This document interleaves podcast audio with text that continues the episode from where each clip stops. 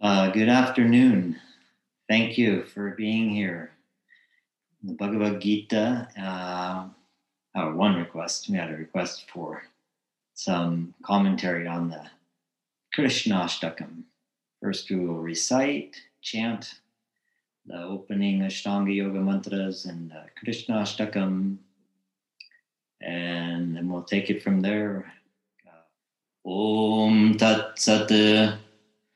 Om Shri Gurave Namaha.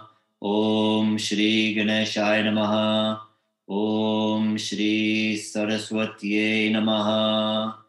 Om Vande Gurunam Charanarvinde Sandarshita Swatma Sukhavabodhe Nishreyase Jangalikayamane Samsara Hala Moha Shantiye Abahupurushakaram Shankachakra Siddharinam Sahasra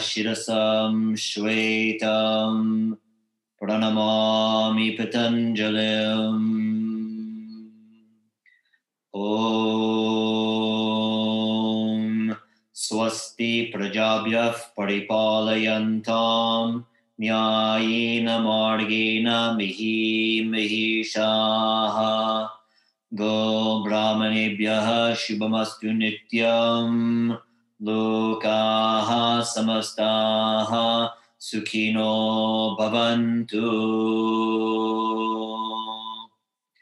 Om NaMo ब्रह्मविद्भ्यो ब्रह्मविद्या सम्प्रदायकर्तृभ्यो NaMo वंशऋषिभ्यो NaMo महद्भ्यो NaMo गुरुभ्यः सार्वोपप्लवरहितप्रज्ञानघनप्रत्यगार्थो ब्रह्मायवाहमस्मि Om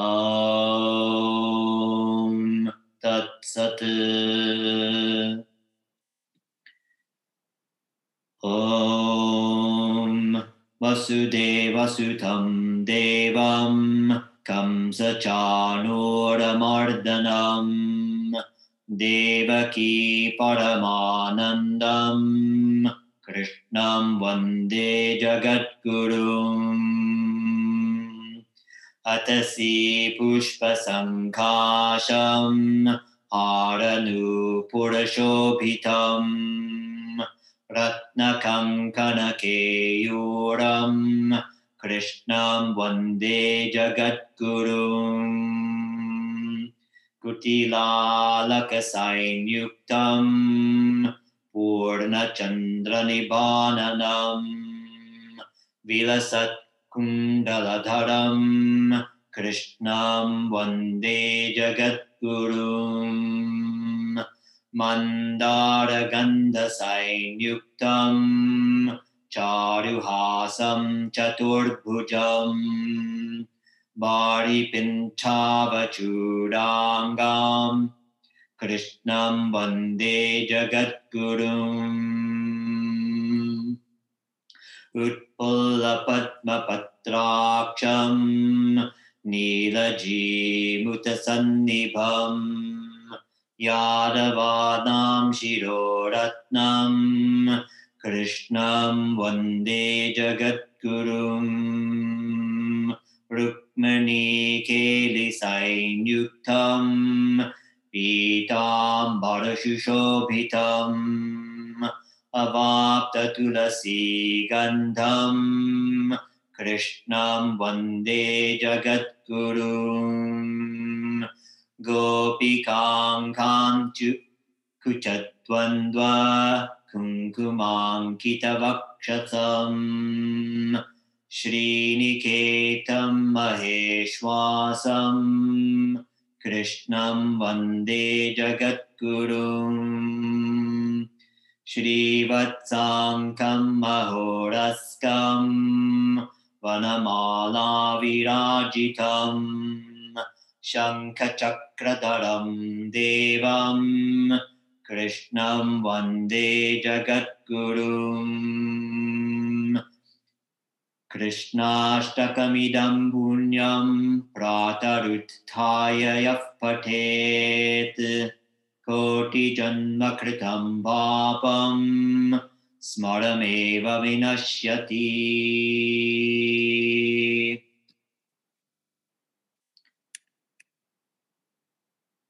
So the first verse, Vasudeva Sutam Devam Kamsachanuramardanam Devaki Paramanandam Krishnam Vande Jagatgurum Vasudeva Sutam Devam He's the son, Sutam. He's the son of Vasudeva. Kamsa. Uh, there's a king, Kamsa, and uh, one of his uh, henchmen, Chanura. So Mardanam, he, he killed Kamsa and Chanura. Devaki Paramanandam. Devaki is his mother. Parama Anandam the supreme ananda, supreme joy, supreme bliss, paramanandam. Uh, Krishna is his mother's Devaki's supreme joy. Right? Our children are our supreme joy typically. This is very common. So, uh, very proud when your when your son is accomplished, when your child is accomplished. It's a it's quite a joy. Um, so the interesting thing here, uh, well, Vasudeva and Devaki, one interesting thing maybe is you've seen possibly Vasudeva as a name for Krishna.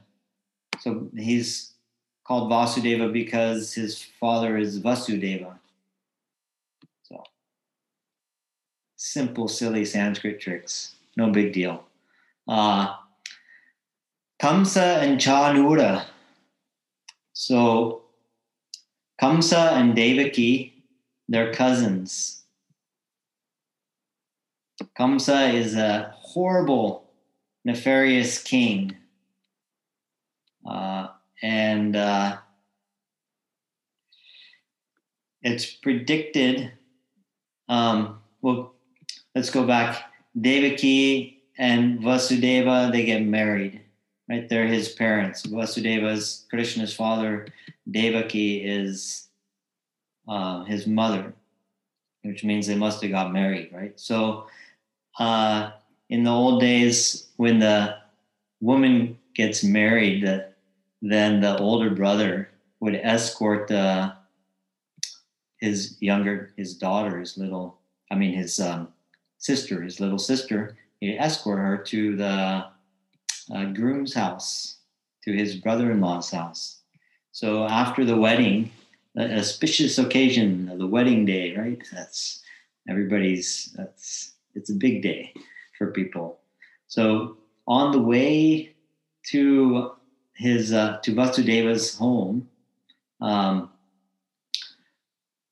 while Kamsa is is uh, chauffeuring them, you know, in the chariot, there's a a voice from the sky uh, that utters a, a prophecy that Devaki's eighth son is going to kill him.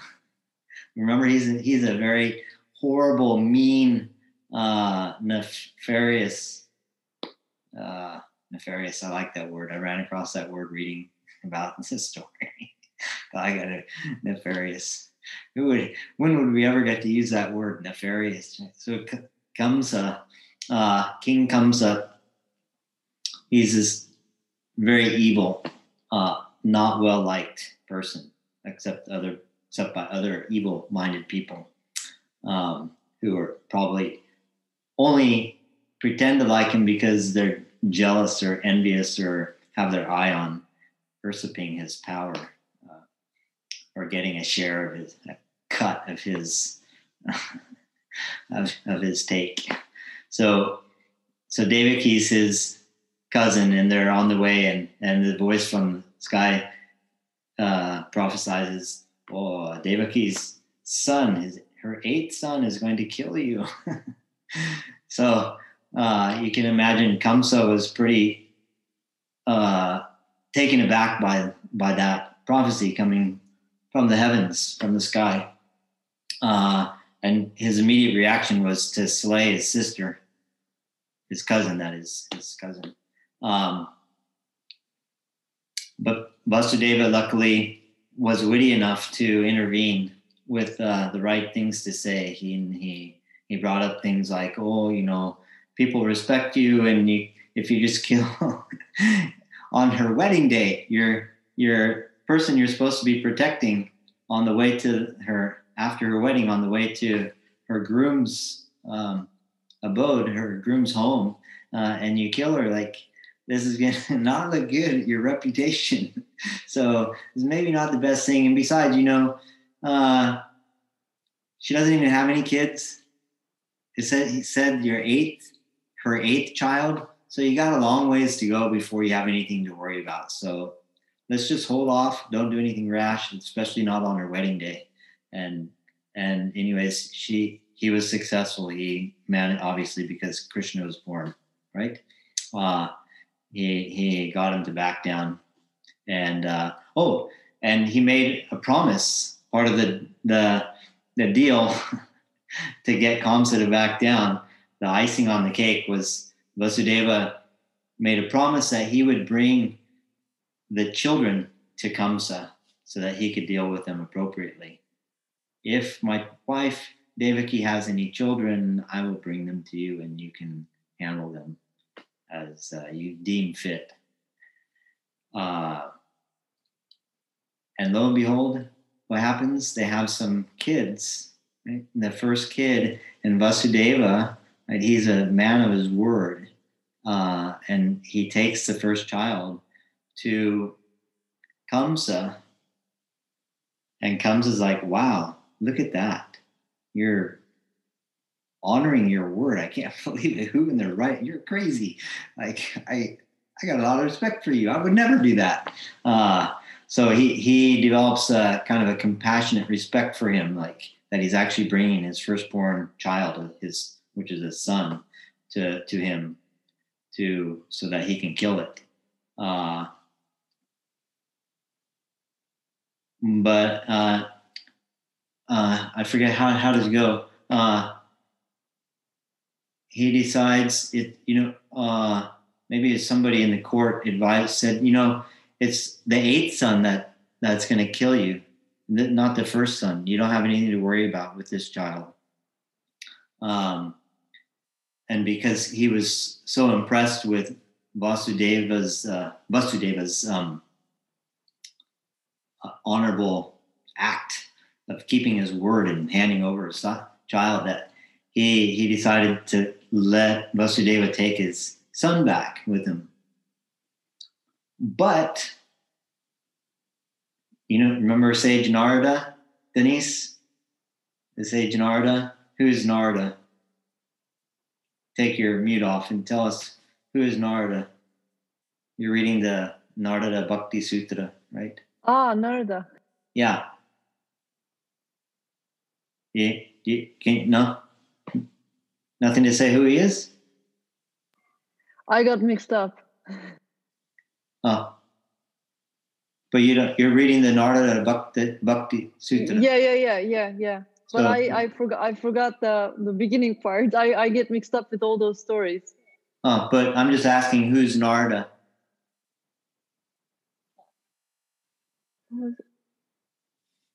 Okay, okay, okay. Anyway, so Narada, Narada is some sage, some sage, right?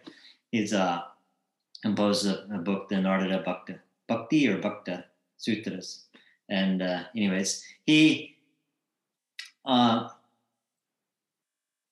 the, the wise people, right, and the gods, they know that Krishna's, the Lord is going to be born. And they're kind of anxious for the Lord's birth to arrive. Right? So if if Kamsa doesn't follow through on being a horrible person, that then it's gonna maybe kind of foil their plan to get Kamsa axed by Krishna. It's like Krishna is going to be born, right? And one of his tasks in this uh, incarnation as Krishna, one of Vishnu's tasks is to axe Kamsa along with all you know a whole host of other evil um, demonic people that that are inhabiting you know ruling the earth at the time.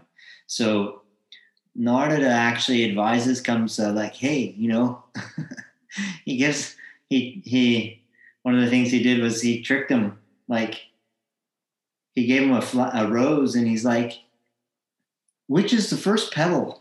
Which is the last petal that forms on the rose? Right? You can't be sure like which is you know you got to just kill them all because you don't know which one like and anyways he he gets him worked up right? And he gets him to thinking like yeah you're right. I gotta just like cover all my bases and i gotta be thorough with this and i can't let take any chances and let it let any of them slip. So he uh he, decides to take the baby and he kills it. Um so Narada's like phew because we got to hasten the process to get the lord incarnated right? Also if the wife if devaki is taking care of the child it's going to delay like how long be until the next child. And we got to get to the eighth kid. That could take a while, right? So, and then not only does he have to be born, but then he has to grow up at least a little bit, right? So he's before he's capable of um, handling Kamsa. So, um, Kamsa ends up actually slaying the first of six, the first six children. And there's a story about this, right? So it's always like you got to. These stories always involve like past lives. These things, the seeds of these incidences, were sown in previous lifetimes in different incarnations. So Kamsa, in a different incarnation, had six sons that were cursed to be killed by their father. So he didn't kill them in that lifetime he was their father in a previous lifetime and he's killing them now in this lifetime. So the six, the first six children that Vasudeva takes to Kamsa are these six children that got cursed to be killed by their father. Um, so so that's that's you know the the retribution that those those six people had and it, it was their destiny. So not so much of like necessarily like a a heartbreak if you when it's looked at from the higher pers- from a you know from a broader perspective from a, a longer time cycle lifetime after lifetime like what's happening. Um, so the seventh child and the eighth child uh, the seventh child is when whenever lord Vishnu is born, he's he comes along with his uh, his right hand man, right? So in the Mahabharata time, Krishna's right hand man is named Balarama. Uh, he's not just Krishna's little brother. He's pretty intense himself. He's actually he's an incarnation of Adishesha, which coincidentally is the same um, deity that that Patanjali is an incarnation of, Adishesha or Ananta. So the Adishesha is the depicted as a serpent with thousands of heads, right? We say Sahasra Shirasam Shwetam. Uh, we have thousands of heads, Sahasra Shirasam, thousands of heads. Uh, and he's the couch for Vishnu. In other words, the you know everything needs a container. Everything needs something. Right? So even Vishnu, right? The container, the support, the right hand man, so to speak, when it comes incarnated as uh, as his counterpart, is uh, the Adishesha. So Balarama is the seventh son, and Krishna is the eighth son. And how did they get away with not getting Balarama killed? So they they faked an abortion. and the, as the story goes, Krishna, who's Lord Vishnu himself, used his yoga maya, his power of uh, creation, uh, his creative, magical powers to um, transfer the fetus from inside Devaki's womb into uh, Rohini's womb, another, which was another one of Vasudeva's wives, and she lived in a different town. In she lived in uh, uh, uh, I'm forgetting the name, uh, where the where the cows are. I want to say Vrindavan, but I think it's not Vrindavan. It's uh, uh, anyways, doesn't matter. Um, she lives in another town, so somehow they Vishnu, who's not even incarnated yet, uses his power inside the womb um, of Devaki to transfer. This is, you know, how the story is told into another person. So she has an abortion. I mean, not an abortion, uh, a miscarriage. I think I did. I say abortion earlier. I meant to say miscarriage. Uh, they faked a miscarriage.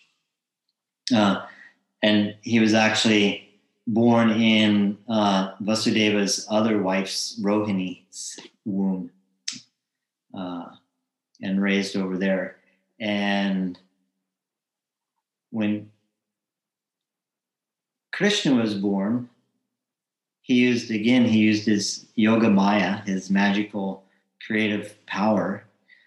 Uh, he he made the gods, uh, the guards, sorry, in in the prison. Oh, I didn't. I forgot to tell you the one detail, right? at some point, Dave. I think it was at the beginning when when um, Narada got Kamsa worked up to to not let the children go unslain, unkilled, but and not to trust his cousin Devaki and his her husband Vasudeva. So he had them locked up in a prison in his palace dungeon. So they were having these other babies, the, the next five, and then the next, you know, plus uh, Balarama and Krishna, they were born in the dungeon of Kamsa's dungeon. Um, so when Krishna was born, the eighth one, Krishna used his magic to put the guards to sleep. And they and then they had an escape. I don't know how they escaped. There's a good book I read it like 15 or 20 years ago. Uh, I can tell you guys the name.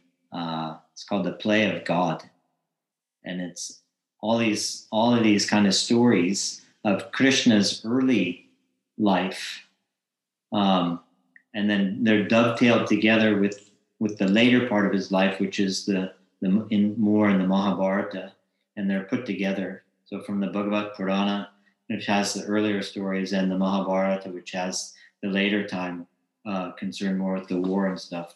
Uh, they're put all together, so it's like a biography of Krishna. Called The Play of God, and it's by a, a woman. I think her name is Vinamala, Vinamala Garland, uh, uh, uh or Vana Vanamala, a forest garland. Uh, it's very easy reading, and has nice uh, common commentaries wove together with the story. Um, so she, I remember reading that she kind of explained how he got out, but I don't remember the details how how they did the escape. But anyway, so Krishna was born that way, and uh, Kamsa was pretty. Uh, oh, how was? I'm missing a detail, but uh, okay, I can't remember all the details. It's impossible. There's too many details. So don't get mad at me. Um, what happened to the eighth child, like from the dungeon perspective, you know, over where Devaki and Vasudeva are? Uh, I think it might have had something to do with um, Yoga Maya got to be incarnated as a woman. Uh, but I, I, I'm getting the details a little mixed up. Anyways, so comes Krishna is going to be the one who slays Kamsa and Chanura. And that was like, I, I ran across a story that's taken from the actual um, uh, text, the actual, you know, the writing of the story. And it, I was really surprised and impressed with the detail. I mean, it was like watching a movie, all the detail of this fight that goes on between uh, Krishna, Balarama, and the different henchmen that Kamsa has in his court in, in the palace. And uh, and I mean, it's like they're going like blow by blow and and in a very poetic way. It's like quite amazing. Uh, I can give you guys the link later if you're interested. I can put it in the in the comments in when I post the video and email it to you guys the link if you're interested in reading. Um, it was quite. It's like you know, like now if you watch like some movies from like the early 70s and late 60s like tv shows and stuff it's more it's like a play and the and it's more about the plot and the storyline the details and the special effects are lacking considerably compared to what we're used to in modern times now you know the they've really fed our our senses and our our need for stimulation with all the technology and the special effects that they give us. And our, our action movies are quite filled with lots of action. And as i was reading the description it was very it was very akin to the amount of color and action that they put in the uh, in the modern movies now modern action movies. So uh, I, I wasn't aware of that kind of style that they were able to replicate and went to efforts to to do that uh, back then. So I'll just give you a couple more details with this this fight here. That uh, Krishna, after they Balarama and Krishna did away with all the henchmen in the palace, uh, then Krishna kind of leaped up. Well, Kamsa starts shouting all these things about arrest them and kill them and take away all their, you know, uh, what do they call it? Confiscate all their properties and belongings and blah, blah, blah. He's really like, he's, they say he's like glowing red, like fire in his face. He's so upset uh, about what's happened. And um, the fight with Chanur ended like with, with Krishna hitting him his head and they said his head exploded and his eyes were it was very very detailed. And uh, because they're ladies i don't want to uh, gross you out uh, offend you or, or scare you. Um, so after all that happens Kamsa is like oh my god man i'm he's can't handle it. He's like full of this rage. And uh krishna just like goes up jumps up onto his where his uh what do you call it? His throne is is that the right word? Throne is uh, that the king, the thing the king sits in, and and he grabs him by the hair. He never hits him or anything. He just like he kind of gouges at him and grabs him, and he he parades him around and drags him around, and he kind of died from the fear and the a little bit from the being manhandled, but it, it wasn't really a fight by the time it got to Kamsa remember Kamsa was actually terrified because of the prophecy. So he was terrified of uh, this eighth child and terrified of Krishna also because he had sent so many demons or so many henchmen over to where Krishna was when he was a baby and growing up to kill him before he could grow up very much. And um, Krishna was killing every everybody that comes uh, sent after him. So there was quite a bit of fear built up in Kamsa. Uh, and some of the commentators said he died from the fear more than from the actual uh, physical brutality. So that's uh, just one verse. I don't know what the other verses are. I, I stopped after that and I, I read. I uh, quite a few different web pages, stories about Kamsa and how it all happened and where they came from. And I remembered one other thing that I gotta re- look up was the how the birth goes down with all the different uh, brothers of Duryodhana, the hundred brothers. Because uh, when I heard the story told by Sadhguru, it sounded like science fiction. They're in containers, incu- being incubated. Uh, okay. Was that it?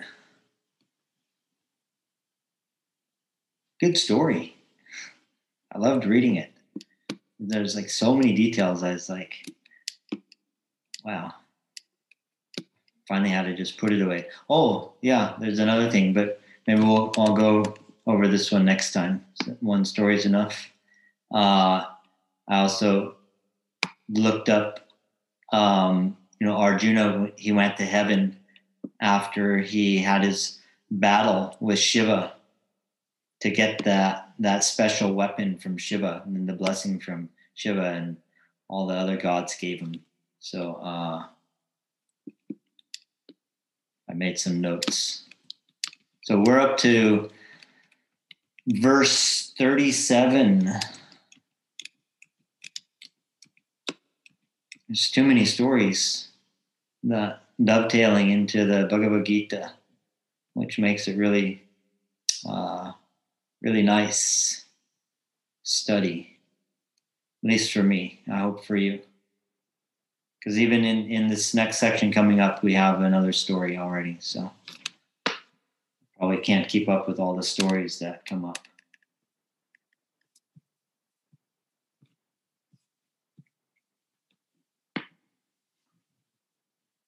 Hmm. Hato va prapsyasi swargam jitva va bokshase mahim.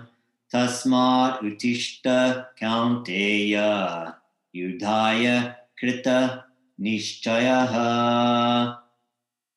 हतो वा प्राप्यसि स्वर्गम् जित्वा वा पोक्ष्यसे महीम्।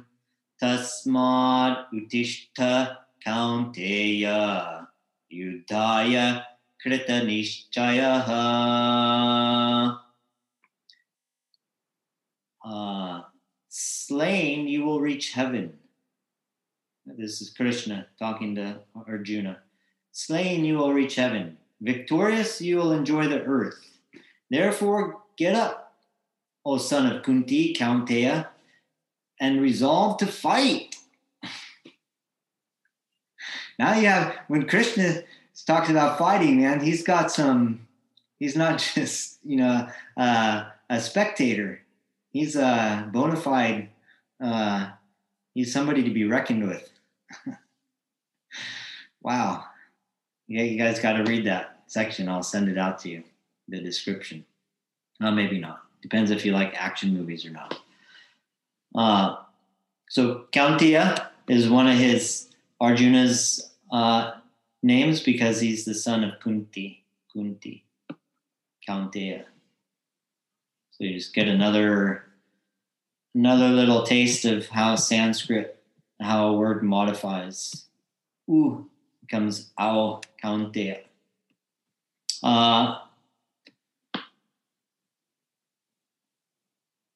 Right? So Krishna was born not just to slay Kamsa, but to slay a whole host of all kinds of evil people that were uh, parading around, ruling and, and making a mockery, making a, a wreaking havoc uh, on the on the earth, or at least over in their region.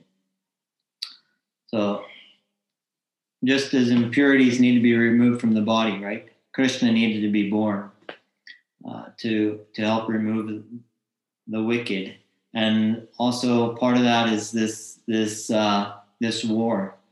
You got to get rid of Duryodhana's adharmic, evil, evil plans and uh, evil ways of governing society. he needs to be dealt with. What better way than to just, you know, have a war? when you're people like Krishna and Arjuna, that's what you do. So, um, so far, you know, that's been the council. It's been uh, kind of a little bit like, you know, you're not just a person in this body. I mean, you're you're not just this body. You're you're something beyond this body. Your, your perception is too limited, right? And you're thinking about just that I'm killing these people. You're forgetting that these are not people bound to these bodies, but there's there's something beyond that. Uh, and if you can shift your perspective away from just looking at the body as the person uh, and see that uh, we're souls that have been in existence before this lifetime and will be in existence after this lifetime also. Then you see, it's not necessarily such a big deal, such a wicked thing to be involved in this war. And he's going to shift Sri Krishna uh, or Yogeshwara, the Lord of Yoga, is going to shift his angle, his perspective on his counsel to Arjuna. It's going to shift it from Samkhya, that knowledge base, to the yoga, to the practical side. Sukha, dukkha, uh, that's good. Sukha, dukkhe, same kritva, labha, labha, jaya, jaya.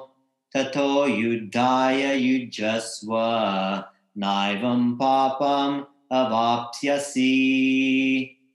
Sukha dukkhe same kritva labha labha yudhaya yujasva naivam papam avapsyasi. Equanimity with happiness and sorrow, gain and loss, victory and defeat. While engaging in this manner, this equanimous manner, you will not incur any sin from this fight. You can keep your mind on in a balanced way, keep your head on straight, not cling to victory or be distraught from defeat uh, or not be motivated by gain uh, or the happiness you might get, the treasures you might get from winning. You just do it uh, because it's set in front of you to do, and you're qualified to do it. It's your that's why it's your job because you've you're well prepared for it. Uh, remember all the, you know, preparation, all the things Arjuna's like well trained. He's was Dronacharya's top uh, archer student, archery student. Uh, Arjuna's like was able to battle, uh, put up a fight with none other than Shiva himself. He's like a top notch warrior. It's his training, his lifelong training is to to go to battle and protect dharma, uh, protect against evil, uh, evil people who who uh, govern in in adharmic ways. Right, and the the teaching here, right? This is we're starting to get into yoga now, and the main thing, right, that cues us off that this is a yoga teaching, is we're talking about maintaining equanimity in the face of duality uh, or in the face of opposites, happiness and sorrow, gain and loss, victory and defeat. Right? Normally, right, we associate all the good ones, the happiness, the gain, and the victory. Those are the pleasure. And then the sorrow, the loss, and the defeat those all give us misery.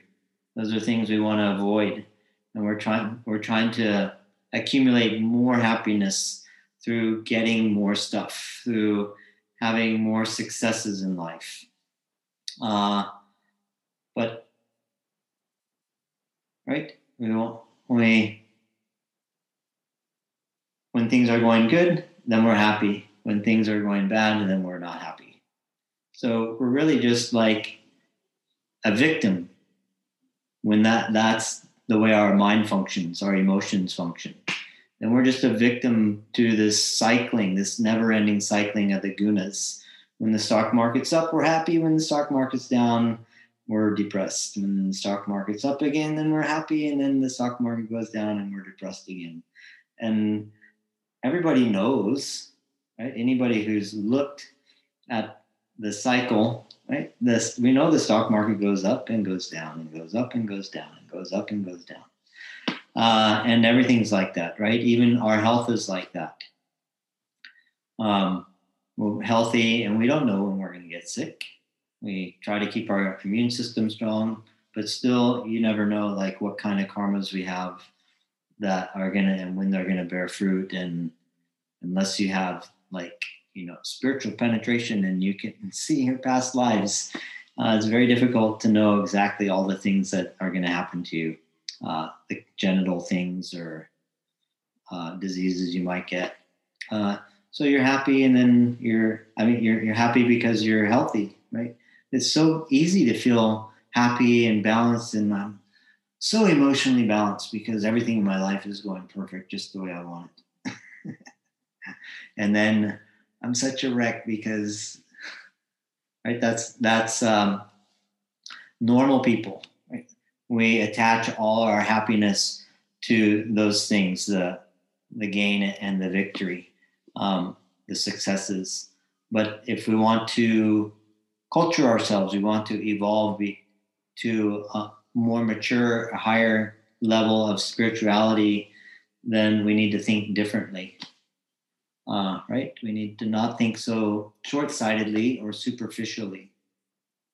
Now you can see, like, when we were children,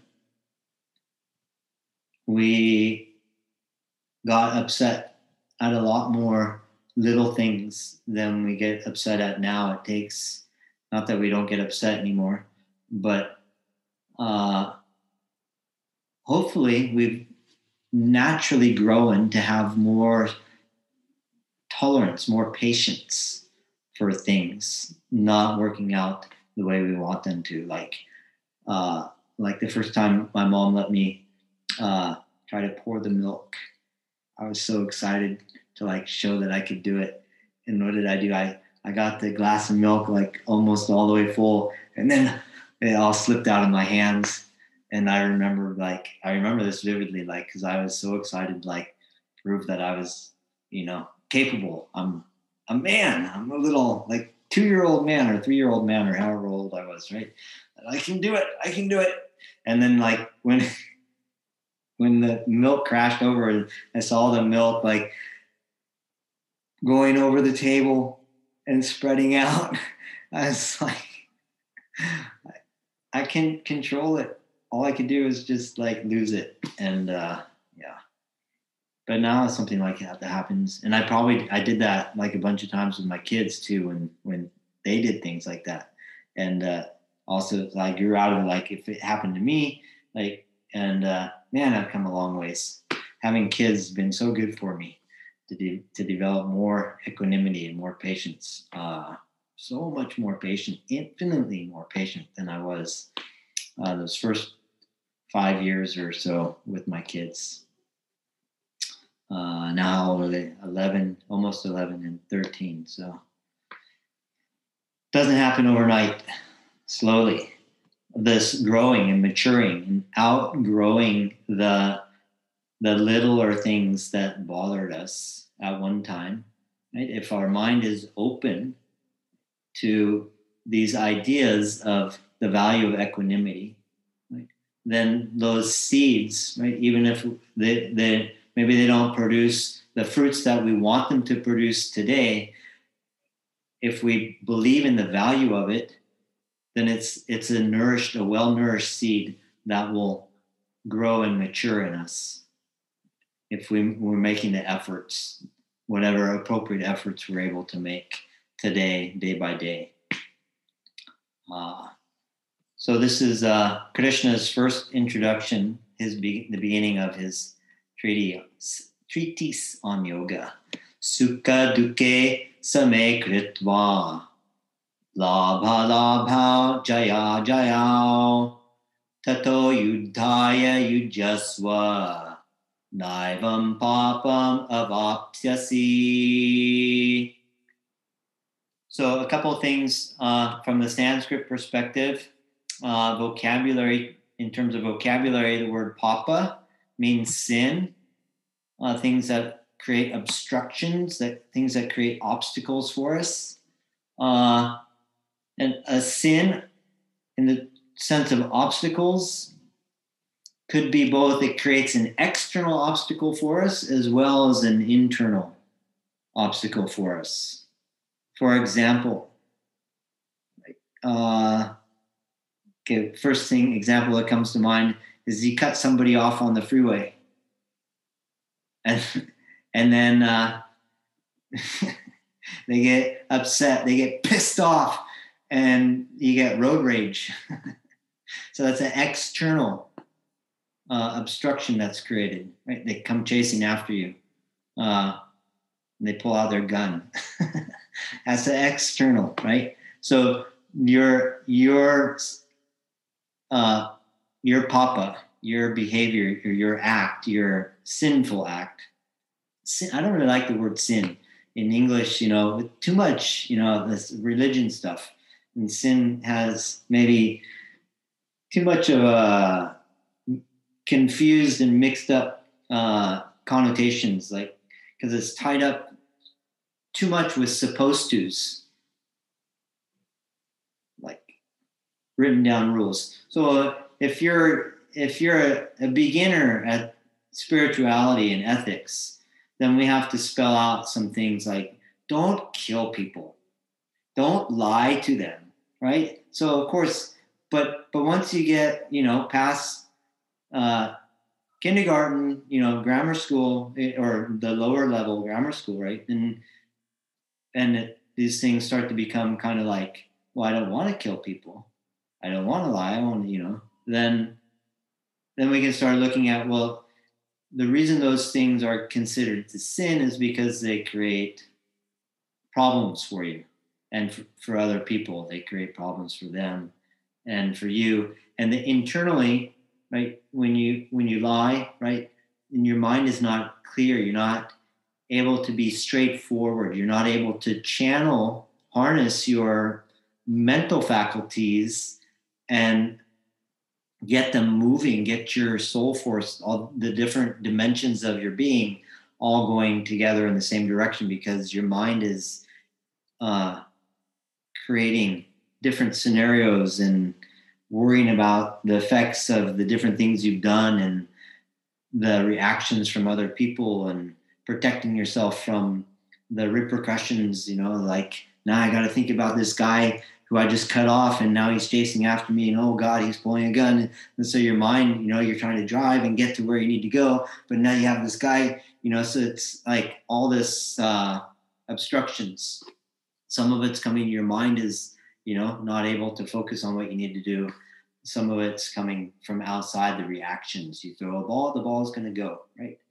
Uh, you shoot a gun up in the air, the bullet is going to come down. You got to then be thinking about when the bullet's going to come down, where am I going to be? Am I going to be right? So your mind is not not as uh, efficient at heading towards where you want to go. Sama means equanimity. Actually, means same, and I love that the word same in English spells the same as the word same in Sanskrit. Same. And basically, I 99.8% sure it's uh, cognate of the word same, uh, etymologically related. And then and then I wanted to point out one other thing. Right, we have laba, laba, labao, jaya, jayao, and this is a very common structure that we use in Sanskrit. So laba plus alaba. Laba is gain, getting, having things, and alaba is loss. So you see, they join the two words with a long Uh, because the laba, alaba, and jaya, ajaya. You join them together. So jaya, jaya. Whenever you see the similar words are the same two words and they're joined together as one word, it's like a double. Why are they why are they repeating themselves? Are they trying to be cute? La ba la bao. Like the Chinese like to repeat words like that. Ting ting. bing bing. I have a friend, she's a, Mysore teacher in Shanghai. Her name is Bing Bing. Bing means ice. So they call her ice ice. It's the cute thing that Chinese speaking people do. So uh, is that what they're doing? No, they're they're saying the plus, the positive, and the negative version of laba, laba, laba, jaya, jaya.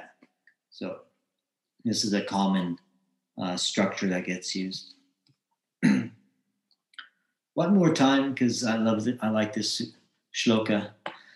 Sukha dukke same kritva Labha labha jaya jaya tato yudaya yujaswa naivam papam avapsyasi. And I'm going to quickly I checked the somebody sent a message. Uh, bad karma. Oh, so did you want to offer bad karma as a alternative to sin for Papa?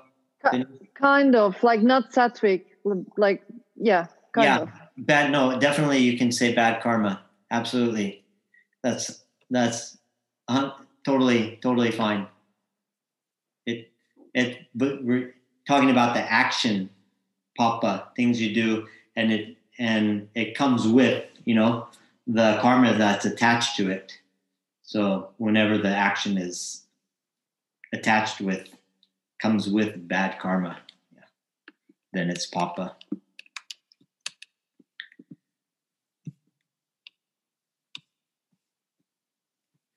Esha te abhihit abhihita sankhye Esha te abhihita sankhye buddhir yoge tu imam shrunu buddhya yukto yaya partha karma bandham prahasyasi esha te abhihita sankhye buddhir yoge tu imam shrunu buddhya yukto yaya partha karma bandham prahasyasi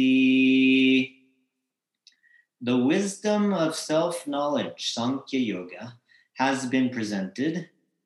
Take now to the application. O Partha, endowed with this, you will be released from the bonds of karma, the bonds from excessive attachment and aversion. So Krishna has presented the Sankhya, and now he wants to talk about what's practical. Yoga, 99% practice, 1% titty, right? So the, if you all the knowledge in the world about diet is of no use if you don't actually apply it. All the knowledge of exercise is no use unless you actually ex- apply it, right? So the same with the philosophical, the spiritual knowledge. You have to apply it. You have to watch your mind uh, and learn to recognize the difference between uh, vikshepa, an unstable, an unequanimous mind, and uh, sama, an equanimous mind, a mind that's balanced and views things equally with with equal uh, with equanimity. So Sankhya, uh, you're familiar with that word, right? Uh, Sankhya. That's the literally in it means enumeration. You know what enumerate means? It's a fancy word. Like ekam inhale, dve exhale, trini inhale, chaturthi exhale, pancha inhale. That's enumerating the vinyasas, counting the parts, or naming the parts, highlighting the parts. No commentary, just enumerating. No instruction except for the, the basic enumeration of the vinyasa. Ekam inhale, dve exhale, trini inhale, head up. Oh, there's some instruction. but it's very simple, right? It's still kind of in line with it's just enumerating. Uh, and Sankhya is one of the six Hindu systems of thought, darshanas. What's another one? Anybody? Tell me, there's one really, it's really pertinent to us, really dear to our hearts. What's another one? That's your clue. Alexis, Genevieve, Denise, Sane, Christina, what's another one of the six? Sankhya is one. There's one, there's another one that's so dear to my heart, and I think to your guys' heart as well. Oh, non non dualistic. Uh Advaita Vedanta. That's uh that's uh that's Vedanta, but but more general, just Vedanta, not Advaita Vedanta. Advaita Vedanta is a type of Vedanta. So the Vedanta in the general sense is one of the six. But I'm not so like in love with Vedanta like I am with this other one. I spend my whole life, my whole day thinking about this other one. and some of you guys might also spend a lot of time thinking thinking about this other one too. Genevieve, I saw a light go on in your eyes. No? Christina?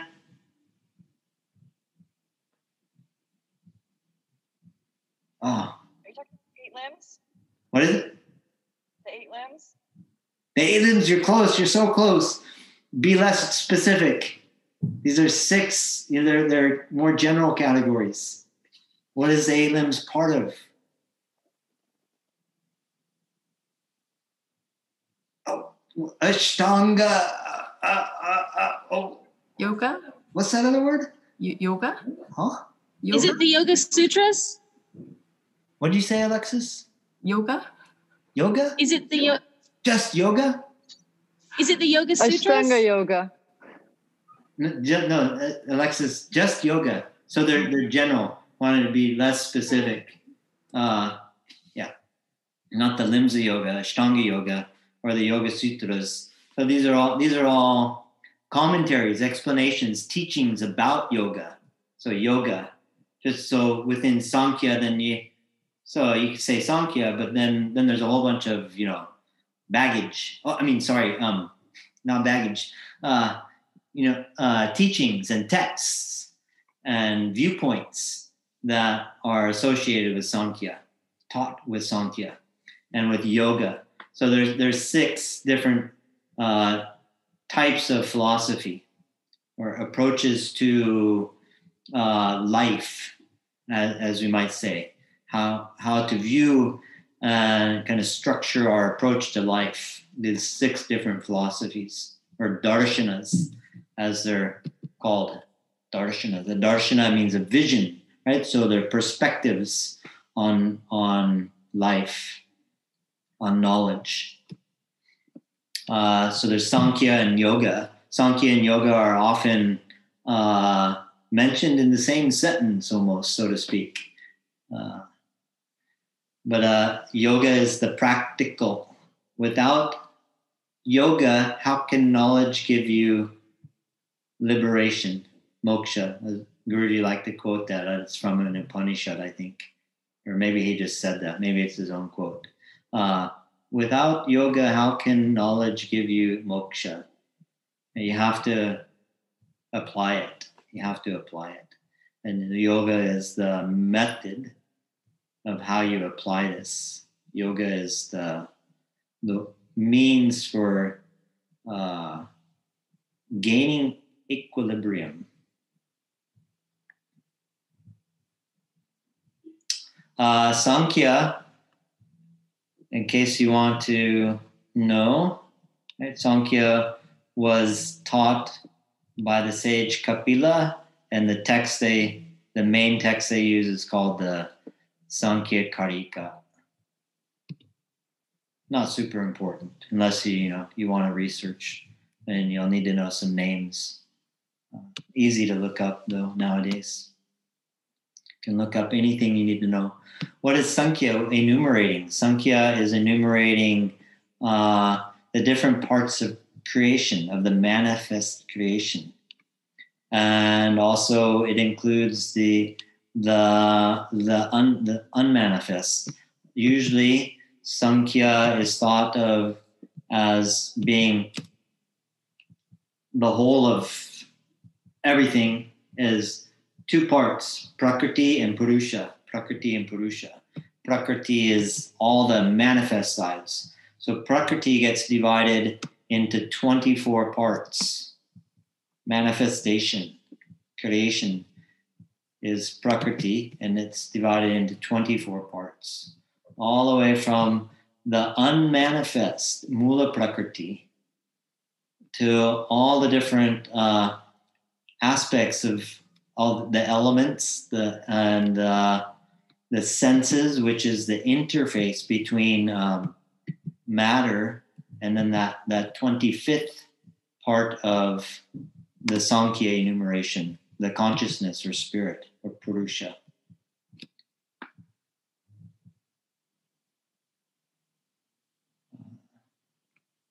So it's usually thought of as a dualistic philosophy because it, uh, not that they're saying the ultimate reality, but but if you're going to analyze things, right, you use your intellect. Right? When you analyze things, this is an intellectual way of understanding creation, right? And the thing the intellect does is it it draws boundaries around things. So it doesn't mean the boundary is set in stone or that that's the ultimate reality, but it's a way for your mind to grasp something that's beyond uh, your intellect's ability. You know, the intellect wants things to be uh, neat and and fit into boxes. So Sankhya has created this uh, enumeration that gives your mind a way to grasp uh, more of the whole thing. But the intellectual way is cuts the whole, the universe, the, the unity of everything, and cuts it up into pieces. Uh, yoga puts it back together, gives you the experience without cutting it up with the sharpness of your intellect, the keenness of your smarts. Theory and practice. Blah, blah, blah, blah, blah, blah, blah, blah, blah, blah, blah, blah. Uh, one, you know, one interesting thing, uh, is I noticed that they're using the word yukta a few times. And if if you have the word run and you have the word ran, right? They're like kind of the same word, but they're a little bit different. Uh, yukta is, they call it past participle. Yukta is actually the same word as yoga. Uh, but it, it's a different form. Run, ran. It's past participle. So yoga is like, uh, let's say it's making union, uh, whereas yukta is unioned, union or joined, join from joining, being in the process of joining, uh, to to joined, or just join. Yoga join means join, uh, and it and it's being used to really accentuate the application to mean the application and i just it seems, feels to me it feels significant that they're taking the word yoga right, to refer to because yoga also has it's also the name of a system of thought. It, besides being a word by itself which means join it's also a, a body of practice and knowledge right so they took the same word, yoga, and they gave it a little twist, yukta, saying practical, practical, practical. So, so they, they're, in other words, because they're using the same word in a different form to refer to the practicality, the, the application of, of the philosophy, yoga is about application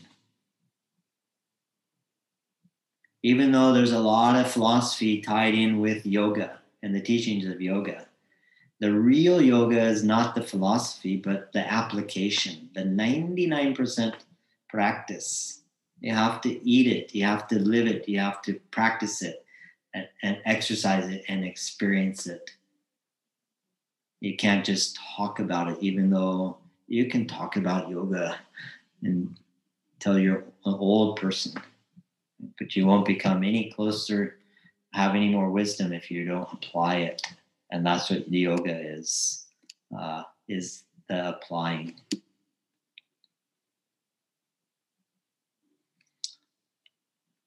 Uh, and just in case you don't believe me, you can hear it from my teacher, Sri K. Pattabhi Jois. It is very important to understand yoga philosophy.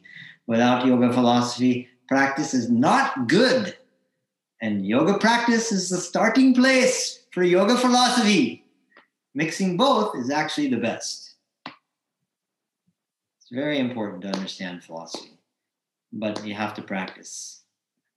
That's the place you, you start the philosophy, he's saying, yoga practice is the starting place for the yoga philosophy. Don't start with the intellect. Start with breathing and movement and getting your mind to be present and focus on the body, the thing that the mind is is most tangibly, most obviously connected to. Uh, that's that's the starting place, and then as the you start to get more anchored in the in paying attention to what you're doing with yourself, with your energies uh, and your psychology uh, uh, and your breathing and these different things, you're more cognizant of them. Then you can start seeing how the philosophy is actually connected to to what you're doing with yourself. Well, when you see the connections, right? When you see how your mind is caught in a repetitive loop, right? Uh, or making you miserable, uh, compounding the suffering of my cup finger. This cup finger is not so bad, but I'm sure I'm making hell for myself, hell within myself over it, right? When you start, when you make the connection, you cognize how the, your mind is the creator of your reality. The quality of your reality is created inside inside the heart and the mind. Then uh, you can start taking affirmative action.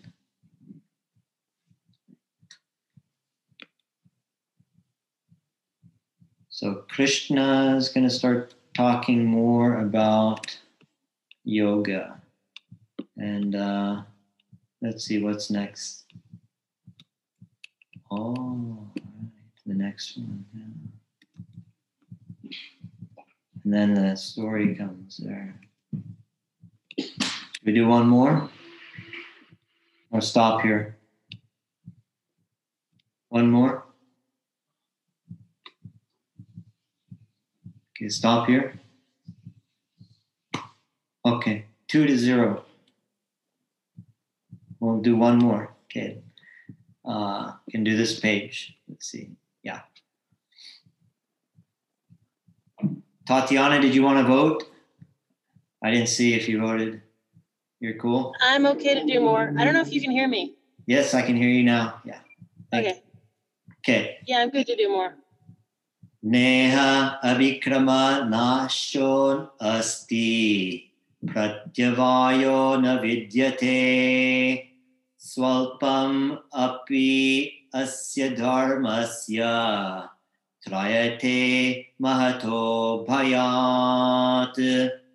नेह अविक्रम नाशोऽस्ति। प्रत्यवायो न विद्यते। स्वल्पम् अप्यस्य धर्मस्य त्रायते महतो भयात् There's no loss in this effort, this effort to be equanimous. There's no adverse effect. Even a small amount of one's own dharma protects one from great fears. So even any efforts we make to try to bring our mind back to center, to reconnect with our with our inner reality, our inner source, our inner power, our inner balance, any effort at all is is not wasted.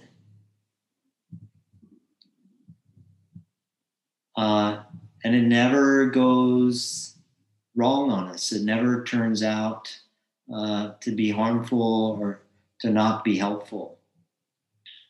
The smallest amount, salpa, salpa sacre.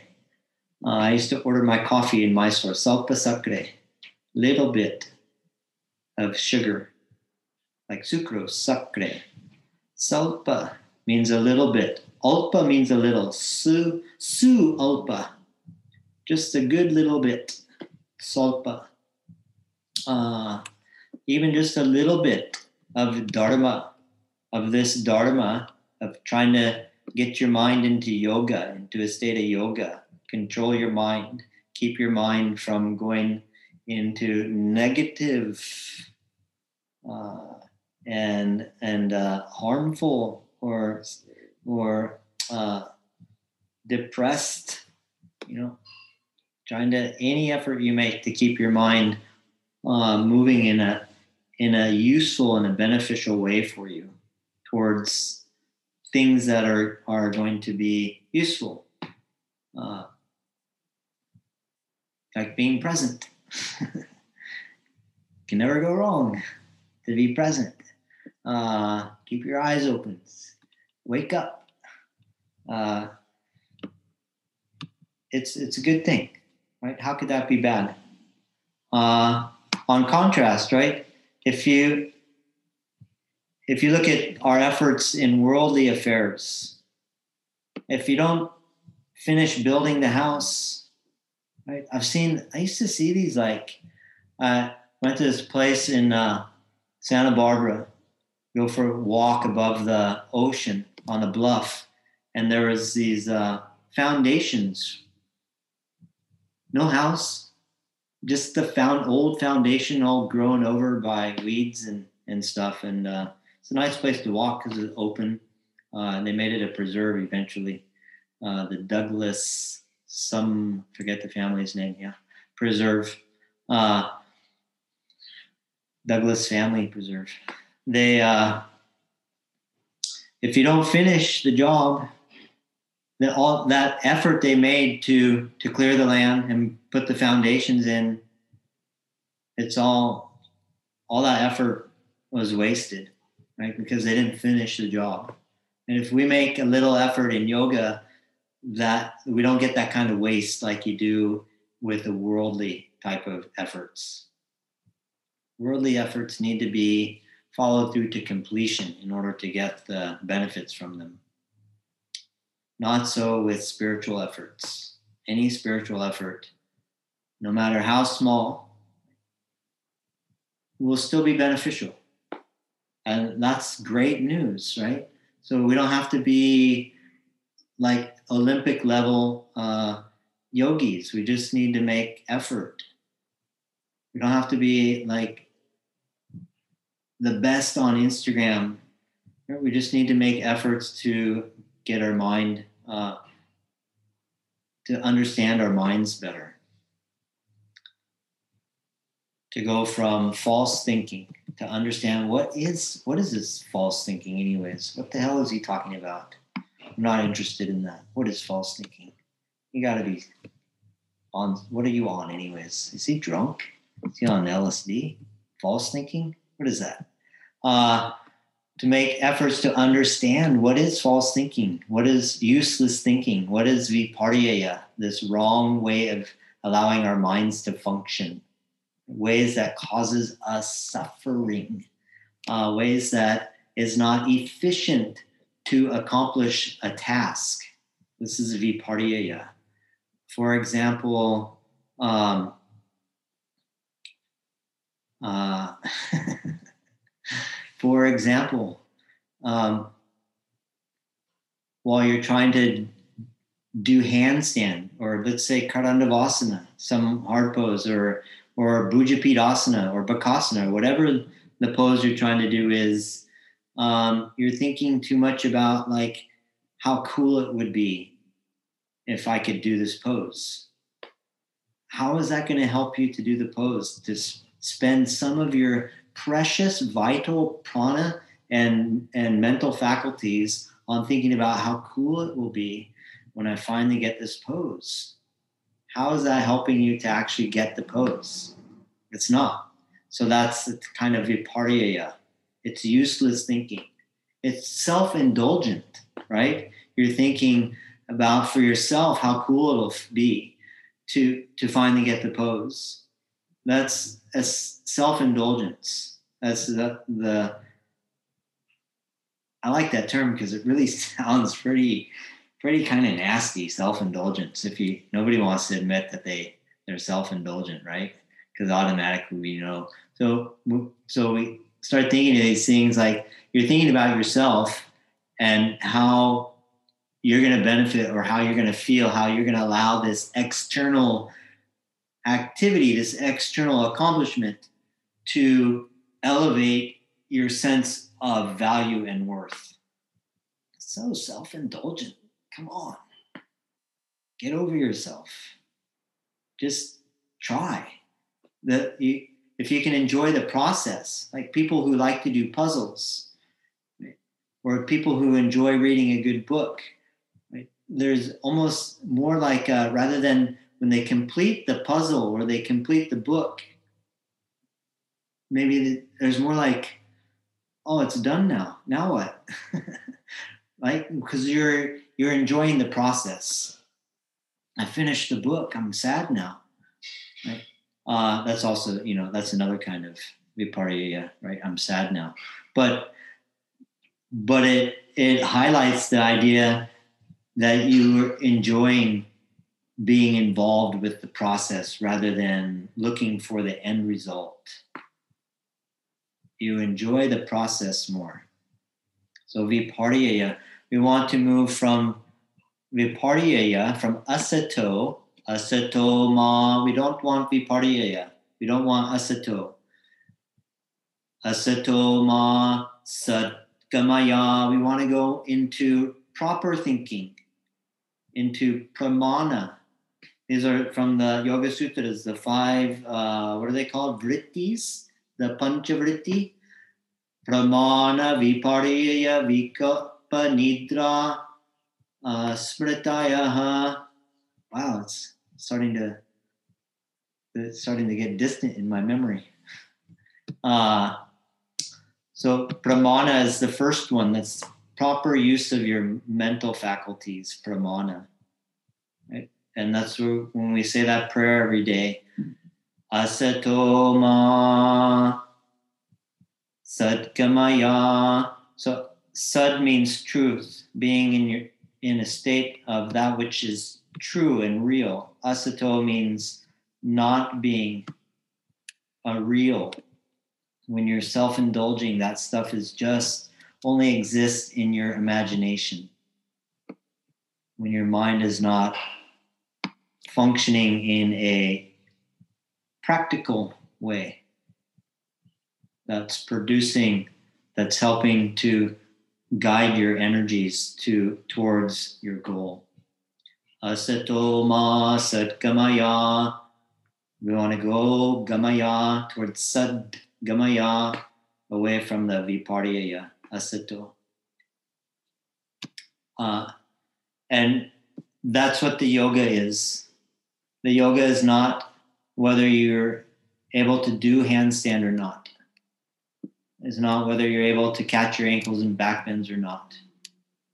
It's not whether you're able to get uh, 10,000 likes on your Instagram photo. That's not the yoga.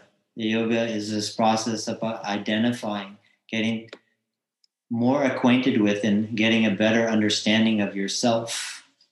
So you can move, you can identify when you're indulging in vipariyaya when you're in asato and make some efforts, even a small effort will not go unwasted to move from asato to sad, from vipariyaya to pramana, from false thinking to right thinking. So the yoga yogic efforts are always beneficial.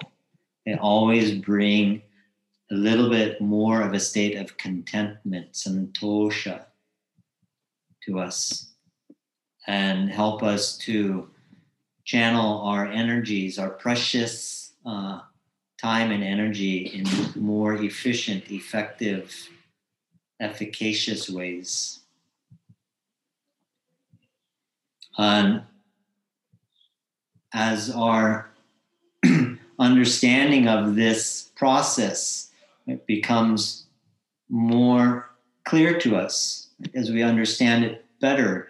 Our spiritual awareness is increasing, right? Then the fear is reducing. So the last thing Krishna says in the shloka is Trayate Mahato Bahayat. Trayate Mahato Bahayat. The ba, Baya, Bayayat, sorry, not Baha, Bayayat. Uh, baya means fear. Mahato, great fears.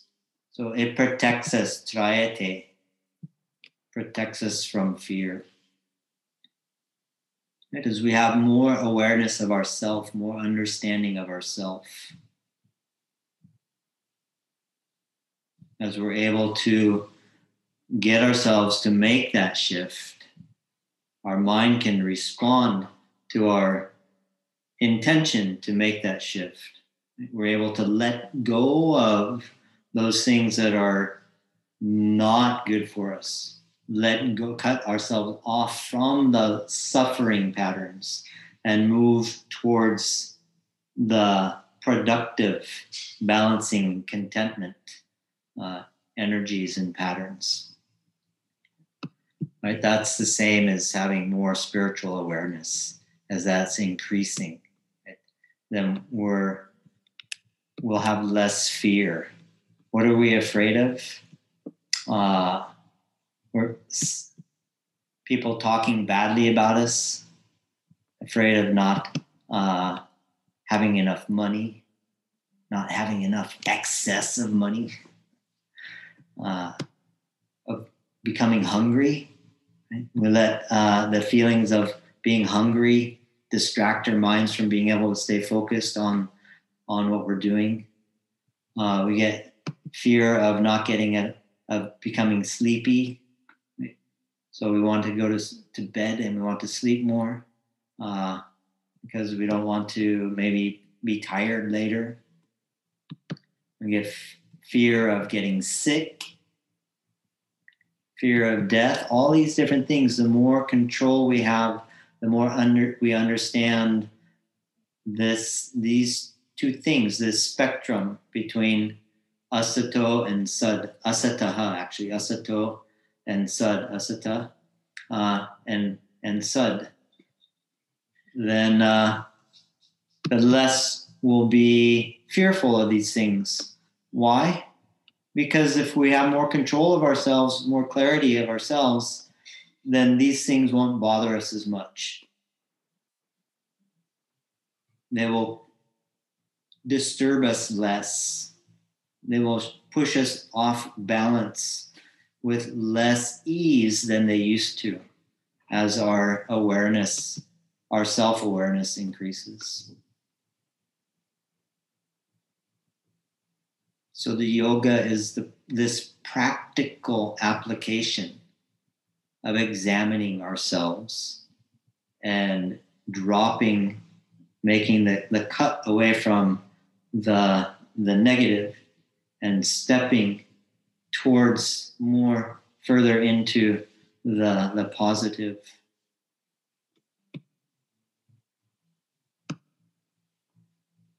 And uh, we'll see what else Krishna has to say about this uh,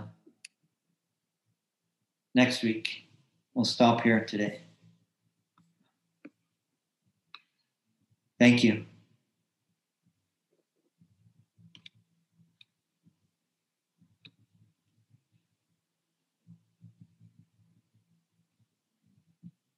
That's another story. But I have to wait until next week to tell you about it. I'm too excited. His stories are so. I don't know. I've never been excited about the stories, but now I'm reading them. I don't really necessarily understand the meaning of them, but somehow they're they're touching a part of my heart that they hadn't touched in the same way. That gives gives me some sense of there's some meaning there, even if it's just a cultural meaning. I'm not sure, so I don't really care. Touches my heart, so it's enough for me. I'm a very simple person.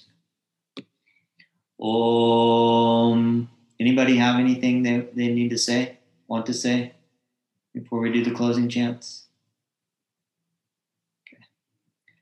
Om Tat Sat Om Swasti Prajabhya Paripalayantam Nyayena Margena Mahim Mahishaha Go Brahmanebhyah Shubhamastu Nityam लोकाः समस्ताः सुखिनो भवन्तु काले वर्षतु पर्जन्यः पृथिवी सस्यशालिनी देशोऽयं क्षोभरीतः ब्राह्मणाः सन्तु निर्भयाः अपुत्रा पुत्रिणः सन्तु पुत्रिणः सन्तु पौत्रिणः अदना सदना सन्तु जीवन्तु शरदां शतम् सर्वेषां स्वस्तिर्भवतु सर्वेषां शान्तिर्भवतु सर्वेषां पूर्णं भवतु सर्वेषां मङ्गलं भवतु। सर्वे भवन्तु सुखिनः सर्वे सन्तु निरामयाः सर्वे भद्राणि पश्यन्तु मा कश्चित् भवेत् ॐ शान्तिः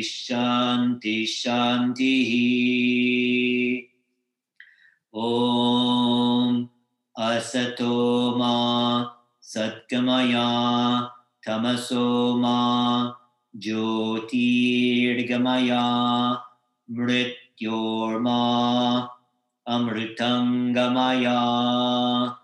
ॐ Shanti Shanti Shanti. Om Purnamadah Purnamidam Purnat Purnamudachyate Purnasya Purnamadaya Purnameva Avashishyate Om Shanti Shanti Shanti Om Tat Sat Brahmarpanamastu